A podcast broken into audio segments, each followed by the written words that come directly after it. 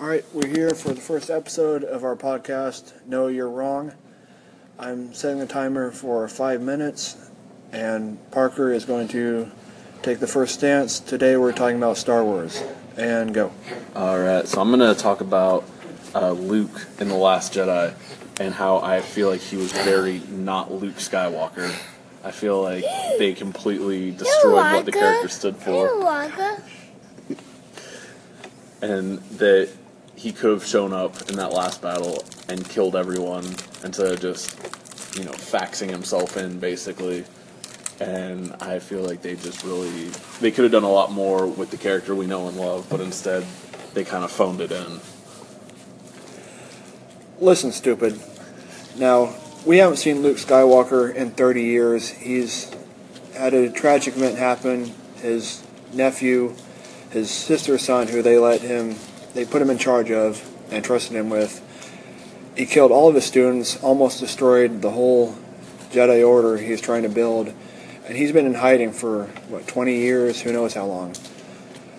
Now, and when you think about it, we've only seen Luke Skywalker very briefly over probably a six year span in the first trilogy. So we, when you think about it, especially after this movie, we don't really don't know him very much. We just have an impression that's been with us for the last 30 and 40 years. And it's hard to say what someone's going to be like after that event, especially after being in hiding for so long. I mean, I, I get that, but I feel like that would strengthen him and his resolve to be a better Jedi, a stronger Jedi, and try and take on more students instead of giving up. Oh, I had one bad student who killed everybody. You should be better and be like, oh, that I should learn from my mistake and be stronger. Well, in the end, that's what he did. He had closed himself off from the Force for who knows how long, and he he went to that island to die, which he did there. But before he did that, he essentially made himself a martyr, and he was the spark that the resistance needed to to pick itself back up and defeat eventually hopefully defeat the first order I mean, he went to that island mostly to drink milk. That was the main reason he went to that island, and then maybe to die if the milk didn't kill him first. Um, I, he, and by again, I'm using the word fax, faxing himself into that last battle to be that spark, be that change. It, I feel like he could have, if he would have shown up and just started slicing and dicing, it would have really influenced everyone. I mean, trying not to change my stance here now because I'm getting all these other thoughts, but I like, I feel like he could have done so much more even before that point. I feel like, again, like I was saying, him being like, oh, I had one student, I'm going to close myself off to the Force, I'm going to destroy the Jedi Order. He he should have used that as a training tool to see where he went wrong and be better.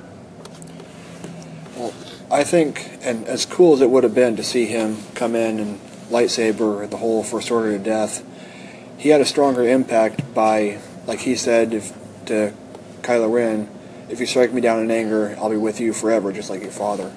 So I think that was the most effective thing he could do, which is going to eventually have a bigger impact on the whole galaxy and the the First Order. Because Kylo Ren is like the starting point for all this. If he's as shook up as you know he's going to be after not being able to kill who he thought was maybe that's who he thought was his true enemy, then that's going to shake him farther down the line and it's going to trickle down to everybody else in the First Order, I think. We got 50 seconds left. All right. What other dumb things do you have to say? Um, I, I really enjoyed all of the space battles, and it made up for the lack of lightsaber battles. I feel like I do somewhat agree with you there. There was only one lightsaber battle in the whole movie, I realized later, but I think it's also the best one in the whole trilogy. Oh. One of the coolest things we've seen. I can't disagree with you there. That was the coolest. All right, maybe you're not so stupid after all. This is No, You're Wrong, and I'm right. Bye.